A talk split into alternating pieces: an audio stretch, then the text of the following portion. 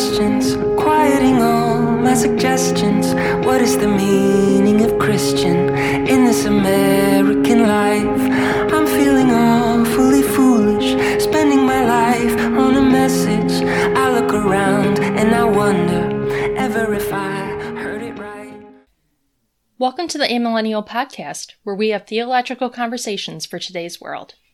I'm your host, Amy Mantravadi, coming to you live from Dayton, Ohio, former home of the Midget Theater. Yes, I know it's impolite to use that word for those with forms of dwarfism, but that was the actual name of an early movie theater in Dayton, a true Nickelodeon where you paid a few cents to watch a film. It received its name because the manager was a little person by the name of Sherman Potterf. With his average-sized brother, Benjamin, Sherman leased a building downtown and held a grand opening in 1913 for a home of quality photo plays. The slogan that was used in advertisements was, quote, "Nothing small about the midget, only the manager," unquote. Of course, in our present era, it's hard to imagine a little person naming their theater with a derogatory slur, but in that time, it was evidently not considered derogatory enough to bother Sherman. The brothers sold their theater business in 1917, and today the building stands in a state of disrepair, but ready for a new buyer who can fix it up and make it a home for a restaurant, store, or artist studio. I think it's kind of awesome that 100 years ago, someone who looked different was able to be the manager of a business and also serve as a touring performer for another company. If the world looks down on you, friends, don't let it get you down. You can accomplish great things. It is perhaps appropriate that I open with an anecdote loosely related to the arts, because my guest today is a talented performer, John Guerra. He has released albums individually and in connection with his wife, Valerie, and his work is intended to draw people into meditation upon spiritual truths. John's first solo album, Little Songs, displayed his desire to offer up little songs to the Lord as prayers. One of the songs off his most recent album, Citizens, is the theme song for this podcast. But my connection to this couple goes back a very long way. Valerie and I were friends growing up. We attended the same church and school. Our families went on trips together and were a regular presence in each other's lives. It's been really special to watch God bring Valerie and John together and allow them to make beautiful music. As you know, if you're a regular listener, I like to open each show by reading a scripture passage that is relevant to the day's discussion. Today, I'll be reading Psalm 33, verses 1 through 5. "Sing for joy in the Lord, you righteous ones. Praise is becoming to the upright. Give thanks to the Lord with the lyre. Sing praises to him with a harp of 10 strings. Sing to him a new song. Play skillfully with a shout of joy. For the word of the Lord is right, and all his work is done in faithfulness. He loves righteousness and justice. The earth is full of the goodness of the Lord." It's so wonderful to think that the Lord created music and has ordained that we should use it to praise him. Now let's head on to the interview and find out how John is using his musical talents for the glory of God. I apologize in advance for the poor audio on my end of the conversation.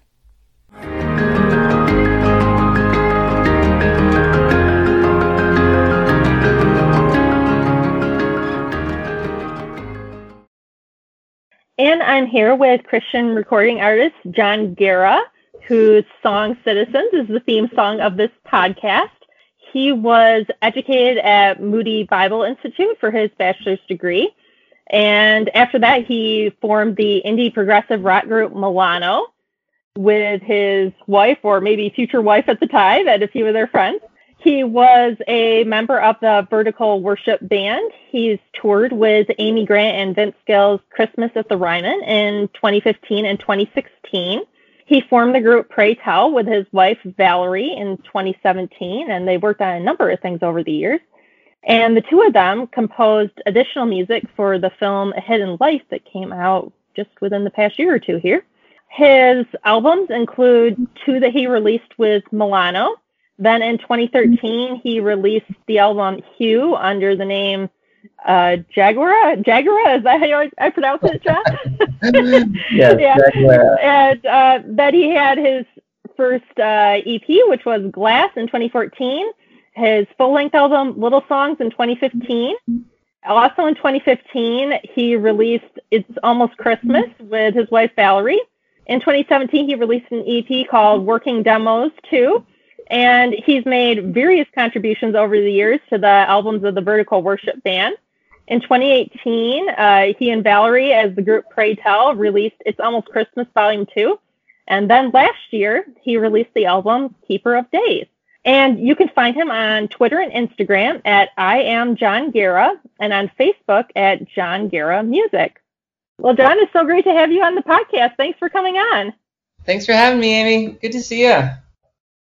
Well, I know that recently you've moved from Chicago, where you were for many years, to Austin. So the first question I naturally have to ask you is, who has the better food scene, Chicago or Austin? Oh man, that's a tricky one. I gotta say I'm partial to the Chicago culinary scene.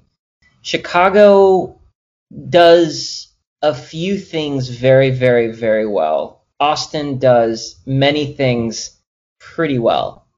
Mm. Austin has amazing tacos, as you would guess, being so close to the border. But what's cool about Austin food that I found to be actually quite surprising and delightful is there's a lot of fusion. So there's this place that we discovered just a couple weeks ago called Tea House 101, and it's a Korean taco place. And that sounds amazing.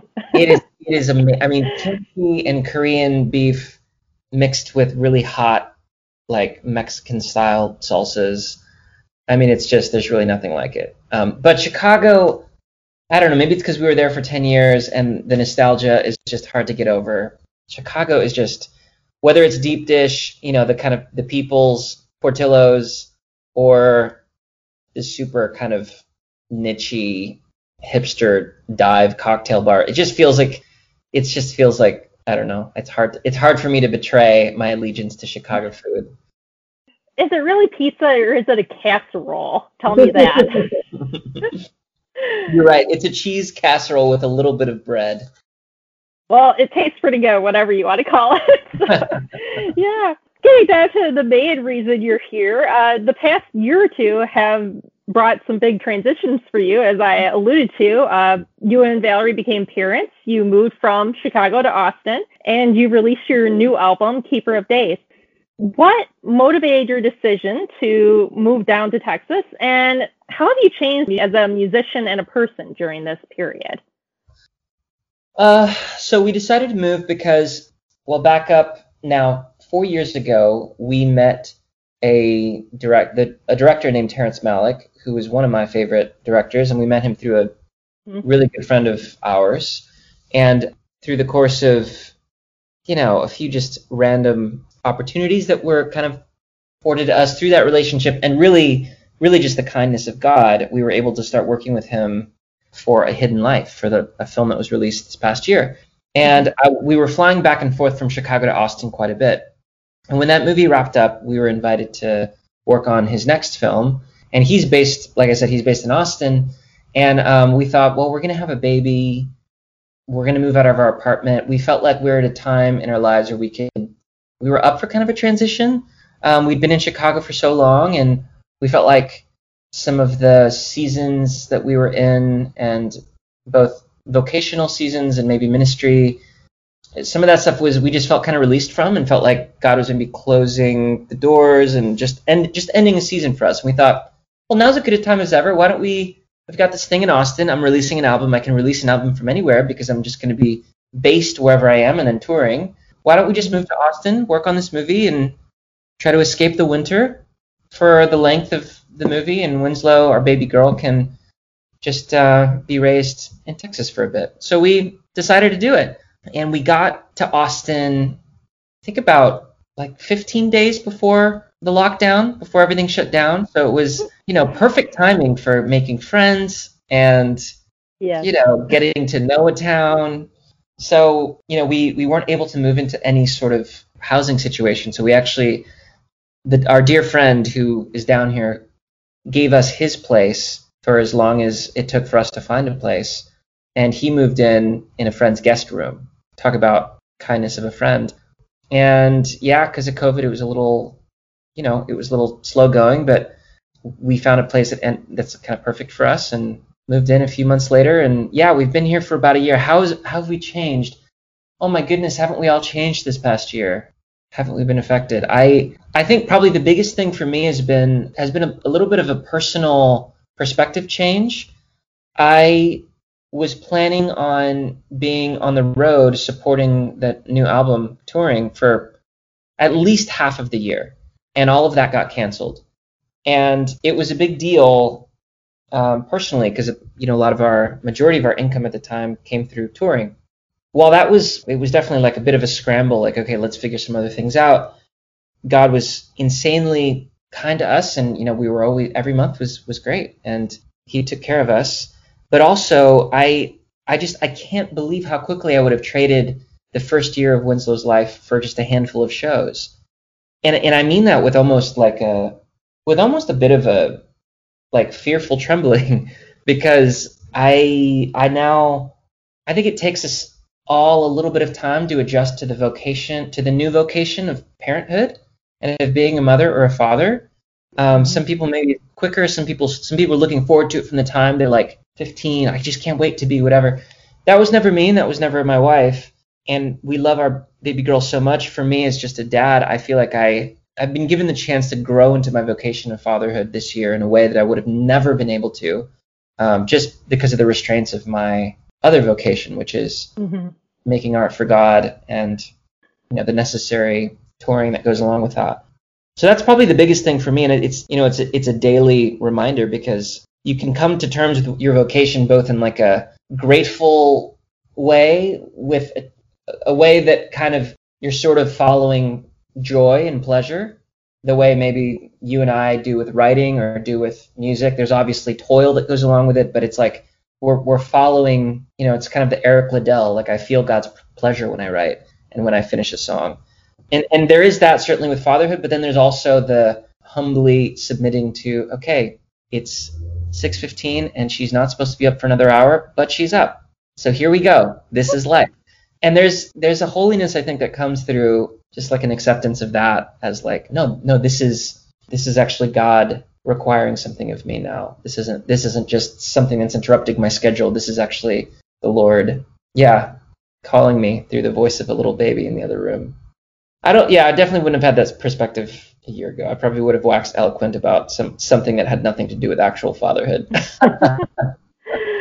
No, I very much understand, because as you know, my husband and I have also become parents in this past year, and he was expecting that he'd spend a couple weeks of vacation at the beginning to be home with me, and then he'd have to go back to work. And as it turned out, he went back to work for 2 weeks, and then he's been working from home ever since. So he's been here for a lot of our son Thomas's growing up over this first year that he just wouldn't have been. I mean, he would have seen him in the evenings and on the weekends and everything, but it's different because now every time he goes to the bathroom, he can just pop his head in and say hello and see whatever is happening. And it does really cause you to reflect in different ways. And then for me, becoming a mother, like you said, with the artistic process such as it is with the writing, you know, sometimes you'll put the baby down for a nap and you're like, okay, you know,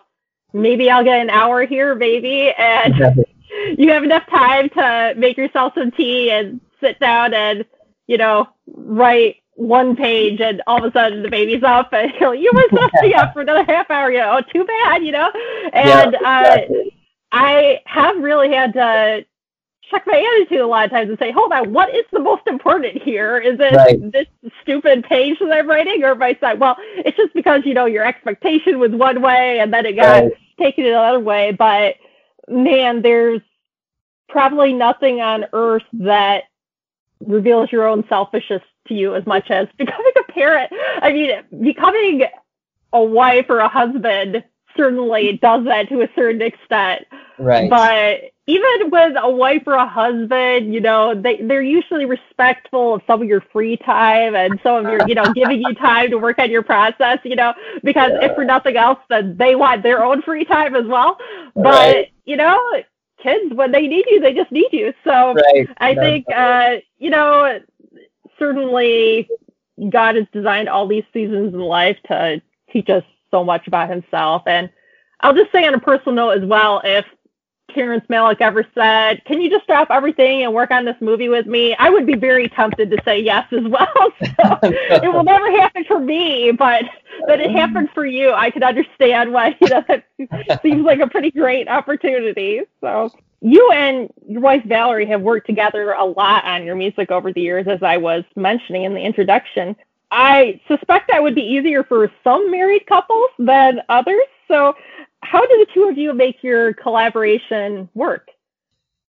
So we met collaborating. Somebody invited us to play music together in college, and she was playing violin, I was playing guitar.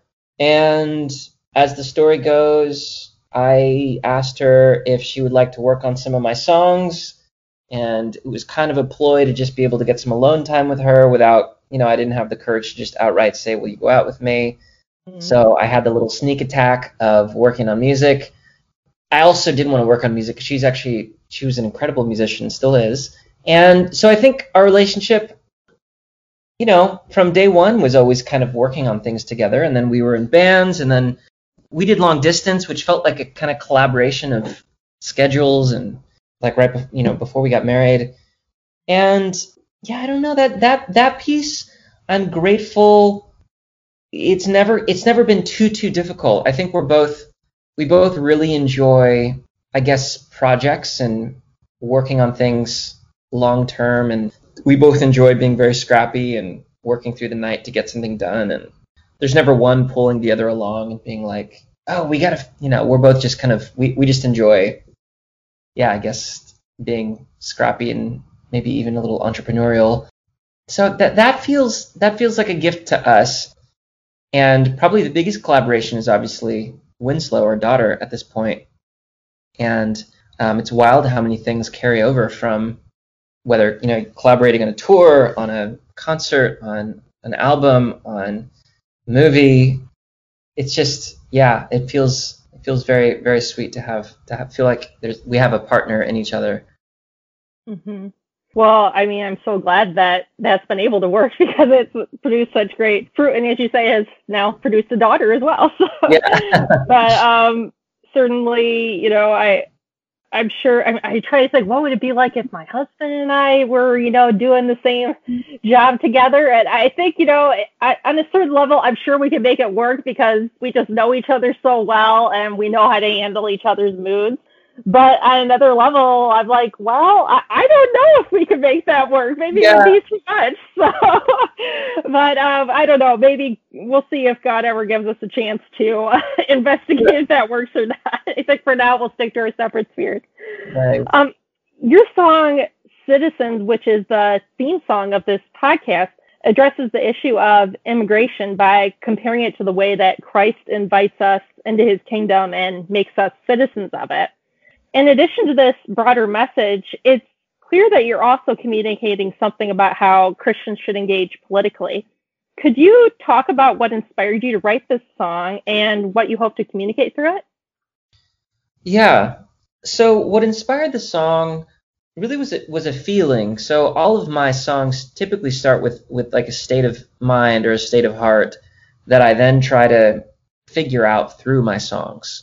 Very few of them start with, this is what I want to communicate, this is my thesis, and then I go. It's very much letting this song tell me what it wants to be and sort of guiding it through the grid of, does this lyric that I just wrote or does this melody with this lyric seem, I guess, consistent with the experience that I'm having as a person with regards to this issue or this experience.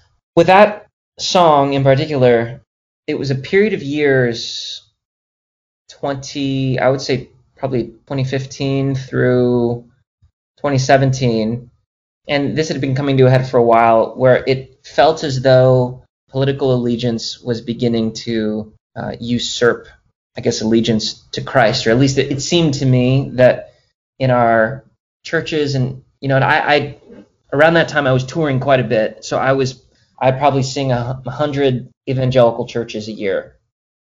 For a couple years at a time. And I was noticing, just sometimes very explicitly, like from, you know, the stage or whatever, but mostly in conversations with people either after the concert or before the concert or just out to eat, anytime politics would come up, there was just this tinge of what seemed to me like self-righteous vitriol or like a hatred towards anybody that was really disagreeing or anybody that was Democrat, or it felt like, what's going on here? Like, at first, you know, it's kind of funny. Somebody says a little jabby comment, but after a while, it's like every time politics comes up, it's just like this other thing takes over. And it's like, how do we feel justified in having this posture towards our, even if these people are our enemies, let's say best case scenario, these are our enemies. How, where in the world do we find, where do we find the backing to, self-justification to feel, much less act this way towards people that are politically different than us? And oftentimes it was through the guise of, well, Western civilization is at stake. You know, it was through the guise of, well, if we don't do this, if we don't make these alliances, if we don't, then the country's going to hell in a handbasket. Or it was just these very, very lofty ideals, and these really it was moral. I realized that a lot of people were saying this is a moral issue, therefore morally I'm obligated to make these allegiances and take this kind of stance and take this posture. You know, it got to the point where friends, close friends, people that I probably would have had in my wedding had I known them when I got married, fellow worship leaders, pastors at my church, were just outright getting kind of behind what felt like a nationalistic, Christian nationalism is being thrown around a lot right now. Mm-hmm. But the seeds of that have been growing for the past several years, and I felt it when I felt my friends not really seeing or not really I guess having any issue with this kind of discourse or this kind of political engagement. I got really sad. I got really kind of troubled and angry, but underneath that it was like, what? Like, I thought we were all, didn't we all grow up together? Like, didn't we all agree that this is secondary, that this is actually secondary to another kingdom? I thought we were on the same page here. And I was also going to a church at the time, and my pastor joined Donald Trump's Evangelical Council of Pastors. So he was a pretty prominent leader at the time.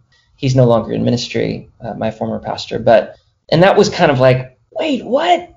You know, what's going on here? Take all that and then combine it with my wife is a social worker, and we collaborate a lot, like we just talked about. But something that we don't collaborate in is kind of, she spent almost a decade working with refugees in Chicago and working with inner city schools and starting music groups for victims of trauma, refugee victims of trauma in Chicago. And when you work with people in that socioeconomic spot in our country, you get rewired a little bit, and you can't really tolerate the blanket characterizations of people in that spot in life.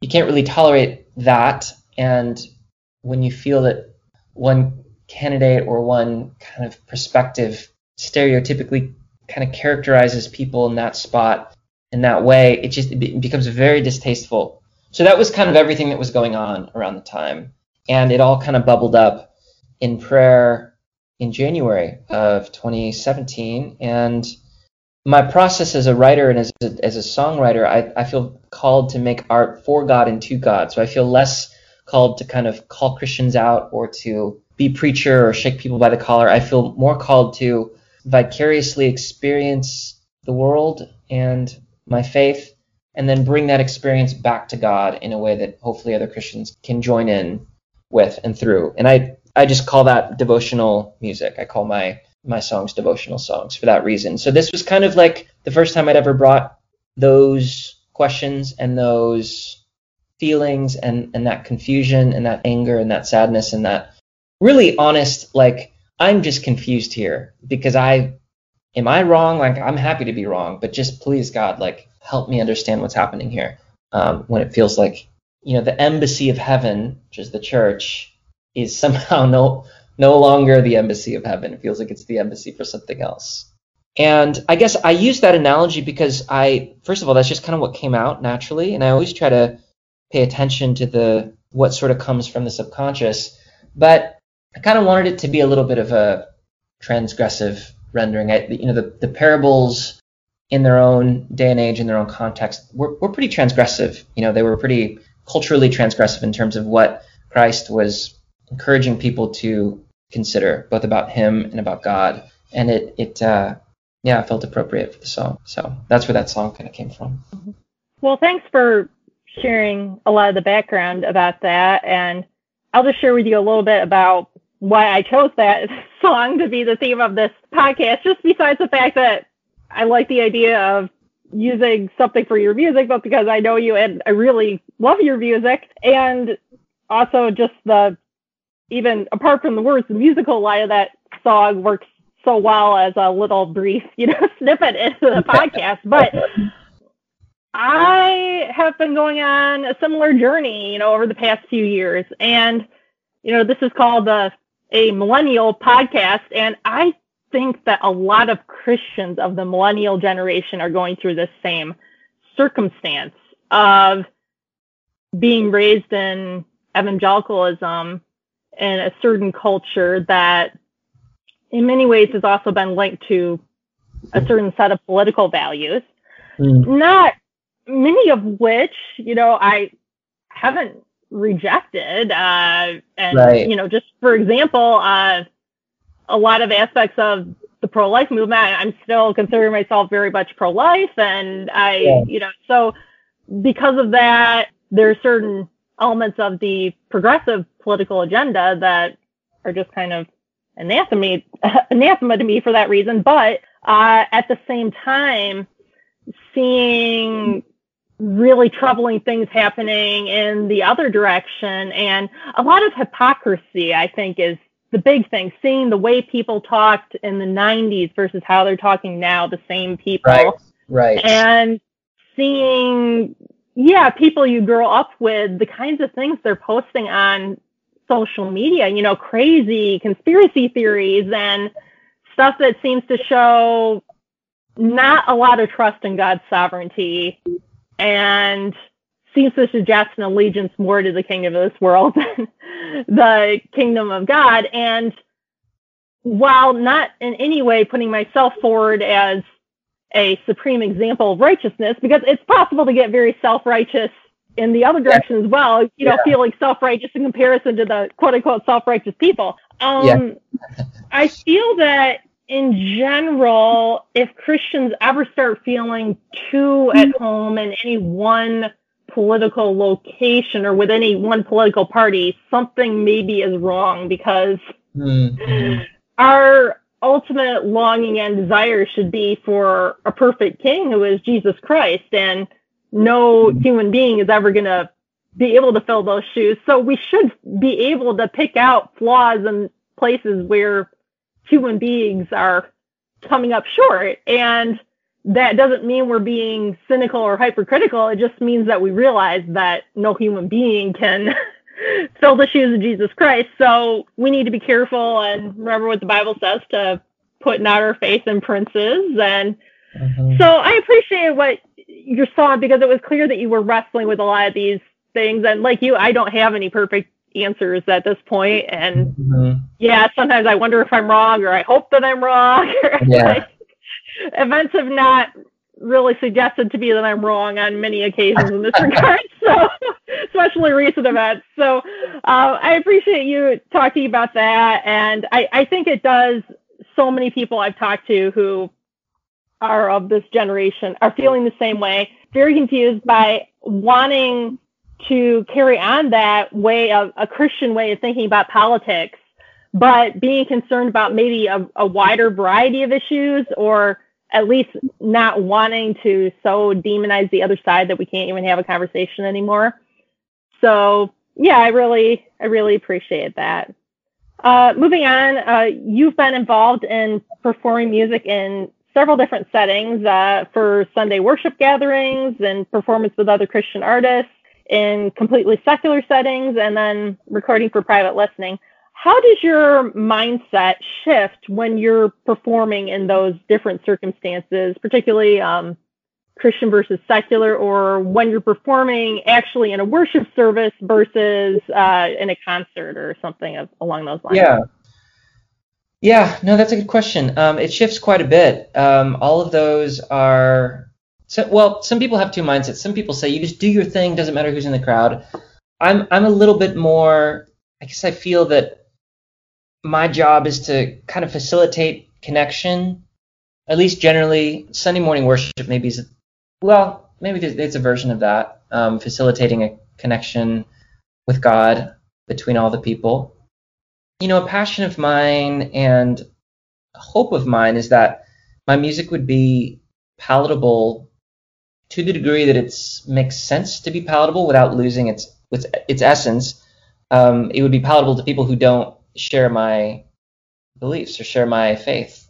And by that I mean, I guess I try to be as sincere and sincerely devoted to God in a way without using Christianese, for instance, or without appealing to the lowest common denominator ways of connecting with a crowd, making some kind of Bible joke or, some Awana joke. Something that would be very nichey. That's made that mistake, I think, a few times early on.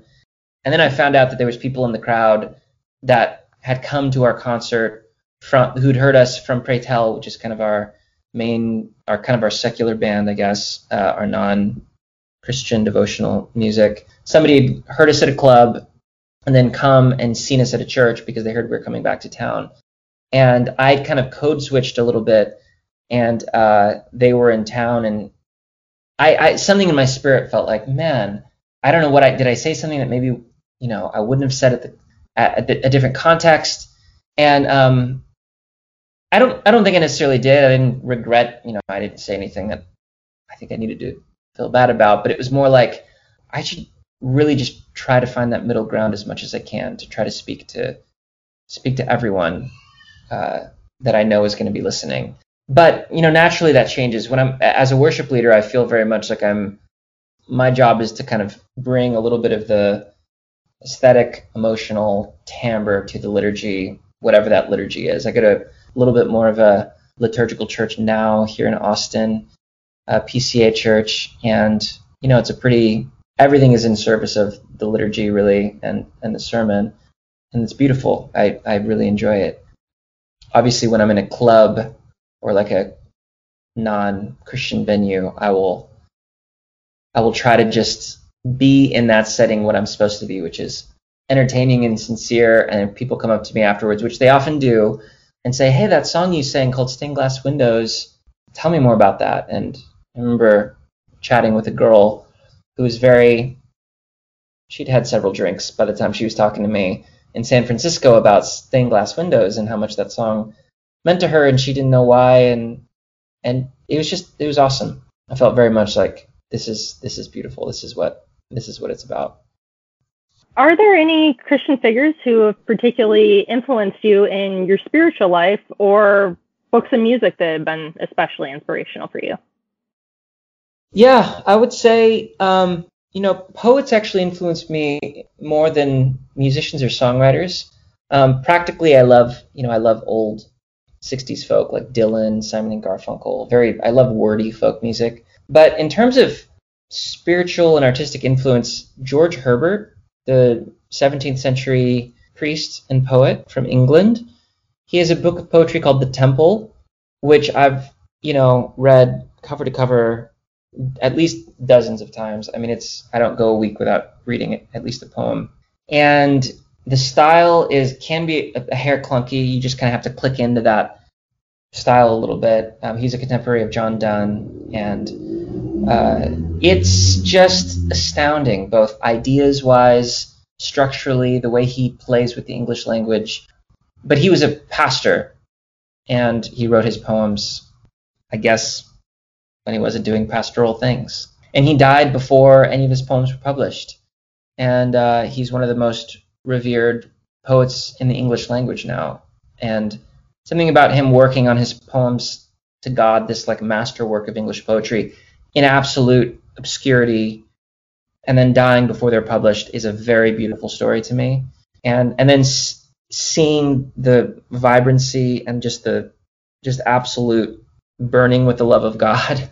Yeah, it's enormously inspirational to me. So I had to pick one. I would say George Herbert.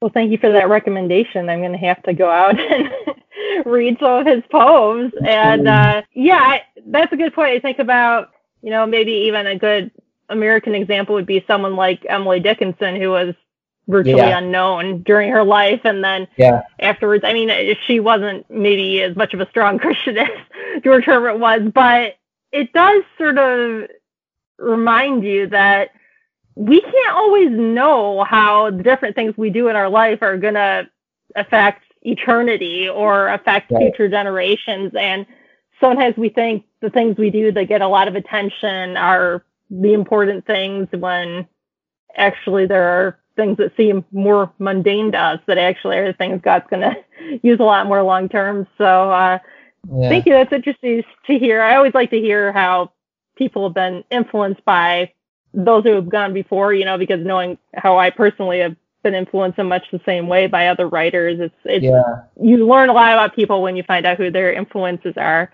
Yeah. We've mentioned a couple of times that you were recently able to contribute some music for the film A Hidden Life from director Terrence Malick. How did you come to be involved in that project? You talked a little bit about it, but maybe you could give us a bit more explanation. And what was it like to work on something for a film?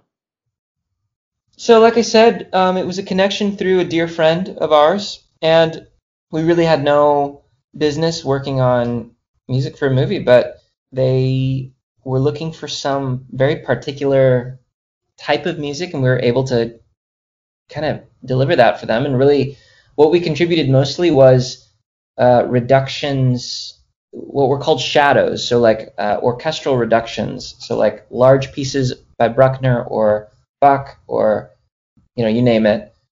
We would take those large-scale orchestra pieces and make them small single, duo, or trio violin pieces. And the process was basically, it was very iterative and experimental and just trying a lot of things. We must have recorded 2.5 hours of music. Not all of it made it. But the process of trying it and then seeing it behind footage and then getting feedback from Malick and the editors was just insanely fun. I mean, it was so different for us, and we were flying to and forth from Austin and going into the office to see how the music was working, and some of it was not working at all, and some of it was like, whoa, that really brings it to life. So it, you know, we're doing that same thing with this new movie, and it's just, it's mainly very, very, very fun. Well, you know, I've seen a few of his movies, and it was a real delight to be able to go see that one in the theater. And first of all, I mean, it's such an incredible film. I'd encourage anyone who hasn't seen it, if you can sit for 3 hours, it's really worth it. I mean, his films are always so contemplative, and he doesn't rush. He lets you sit and think about things. And it seems like, particularly I'm thinking now about the film he had done previously, The Tree of Life, and then with this one, in both of those, and I'm sure in some of his other films, the pieces of music that he chooses to bring in addition to the score, and the score for the film was written by the great film composer James Newton Howard, but then, you know, as a director, he brings in classical pieces and other things that it seems like he himself has such a great appreciation for music and is very particular about which pieces he wants to bring in to help tell his story. So I just thought it was so awesome that you were able to work with him, because even before seeing that film, I already, you know, had some knowledge of him as a director and the fact of how important music was to his films. So, any clues as to or do I need to go to IMDb to find out what the next movie is about? No, totally. So this next one, right now it's called The Last Planet, and it's, and this is all public knowledge. It's a film about Christ and Peter, actually. So it's a period piece about Christ through the eyes of Peter, and it's just very, very tremendous. That's all I can say. The main editor yeah, lives very close to us and is a good friend of ours. And a few nights ago, we got to go over and just see a bunch of stuff that he was working on. We have him and another person from the movie and a couple other people from the film. We do dinner with everybody like every Friday night. Mm. And after dinner last Friday, we went up and got to see some footage, and it's cool. It's, yeah, it'll be a long time though, and it'll probably be long, but that's okay. I mean, especially if you have to wait a long time for it, you don't want it to be only 90 minutes long. You know? Yeah, totally. But yeah, so I'll be looking forward to that whenever it's coming out. People often look to Christian music artists as spiritual role models, for better or for worse. Do you think this is fair, and what responsibility do Christians in the performing arts have in this regard? No, I mean, I don't think it's fair. I don't think it's fair. That's an interesting descriptor. I think it's like a necessary evil of just we live in a really weird time where celebrity just permeates everything, just the celebrity dynamic. And whether that's, oh my goodness, I saw The Bachelorette at Starbucks, and you feel whatever you feel. It's like that is just so dumb and just has nothing to do with life, yet it, with the things that really, you know, matter in life, yet it kind of permeates everything. I think probably there's a little bit of responsibility that comes with just being aware of that. I have, you know, a good number of people that listen to my music at this point in my career, and understanding that and seeing that for what it is, trying to, I guess, dismantle reject the sort of maybe deference that I might get in certain situations. I actively try to kind of fight against that to the best of my knowledge. And then seeing it as a little bit of a, for better, for worse, it is a responsibility that, you know, maybe there's a 14-year-old kid like me, like I was when I was 14, and the way I looked up to my heroes or whatever, my musical heroes, I guess. And seeing that as a very weighty thing, you know, whether it's legitimate or not, or whether it's, you know, when we hear about people who fall from ministry because of some moral thing, I mean, it has ripple effects, whether it should or not. And realizing that to whatever small degree, there's probably some stranger out there that if I were to really, I guess, betray my message or my perceived message, it would have ripple effects in ways that I don't even realize. And not that that's why I don't do certain, I mean, hopefully I want to live a certain way because of what it means for God and for my immediate family and friends. But I do take that seriously. I do take that just because I've been hurt in that way from people that I've looked up to that have then disappointed me in pretty serious ways. But I also think that listeners need to realize that Christian artists and performing artists especially, you know, it's a lot of entertainers out there. It's an industry, and people get into it because they can make a buck. And It's not always bad. Some people are good at Christians need entertainment too, I guess. I mean, if I had it my way, there would probably be no Christian entertainment, but you know, thank goodness I'm not in charge.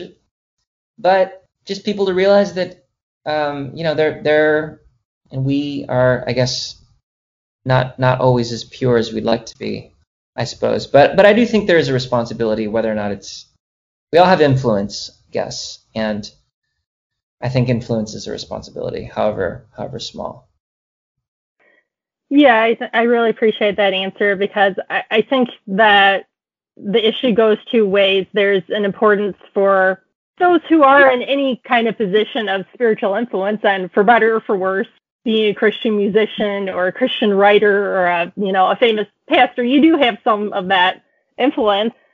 So there's a responsibility to live up to the values that you're pushing. But on the other side, people also need to understand that we're not to put people on this kind of pedestal for where we think of them no longer as, well, kind of like I was talking about earlier with politicians, and no longer as fallible human beings, but as some kind of, you know, right, superhero or something. I mean, we need to realize that, and I think it's clear in a lot of your music that you're a person who's asking a lot of these spiritual questions just the same as everybody else. Yeah. And the point of the artist is not, you know, to give people an example of how to be perfect, but maybe to teach people how to question well, to invite people to come alongside them in the spiritual journey. And I think that your music does a really good job of that. But it's something that I would be curious to ask any Christian artist, just because I think there is a lot of pressure from people's expectations. And then you do see famous, you'll hear about some Christian artists from your youth who now says they're not a Christian anymore. And people, right. you know, it really shakes people. They're like, oh, is any of it real? It's so-and-so, you know, right, isn't a Christian anymore. And it's like, well, what were you thinking? I mean, this person was like a 20-year-old, basically a kid when you were listening to them, you know, get up there and play the drums. They never claimed to be, you know, a theologian on par with Augustine, but, you know, I think people's expectations can be kind of crazy. And like you said, our obsession with celebrity probably doesn't help at all either. Mm-hmm. So just to wrap things up, you've shared a little bit about what we can expect from you in the future with the movie that you're working on. Is there anything else that you have in the works? What are you hoping for when hopefully someday COVID will be over? What are you hoping to do then? Yeah. Well, hoping to tour again. There's a connection that happens when you release an album and then you play that new album live in front of people that have been listening to it. There's a really cool connection that happens. And I've kind of been missing that. So I'm looking forward to that, hopefully post-COVID. And even before that, I do foresee in the near future releasing more music. So that my last Keeper of Days was 5 years. There was 5 years in between albums. I'm not going to take another 5 years. I know that for sure. I might release, whether it's another album, probably not another album, but at least another set of songs in 2021 this year. So I'm just in a good rhythm here. Writing wise, my mornings are very sacred. I'm home and I've just, a lot's coming out. So let's go. We have something to look forward to in 2021. Yeah. Anything we can look forward to and encourage us right now is a good thing. So, Well, John, thank you so much for taking the time to talk with me. And I hope our discussion is a blessing to a lot of people. Yeah, I hope so too. I need to know there is justice, that it will roll in abundance, and that you're building a city where we arrive as immigrants, and you call us citizens, and you welcome us as children home.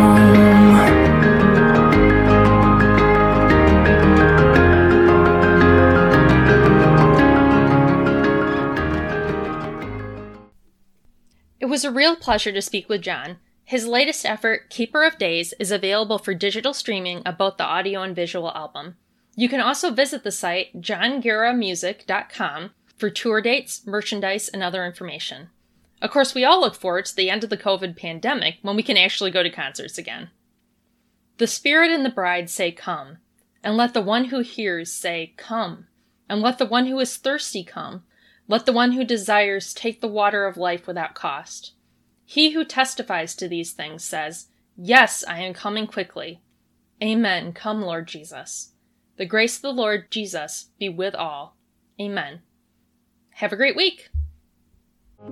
Is there a way to love always? Living in enemy hallways. Don't know my foes from my friends, and I don't know my friends anymore.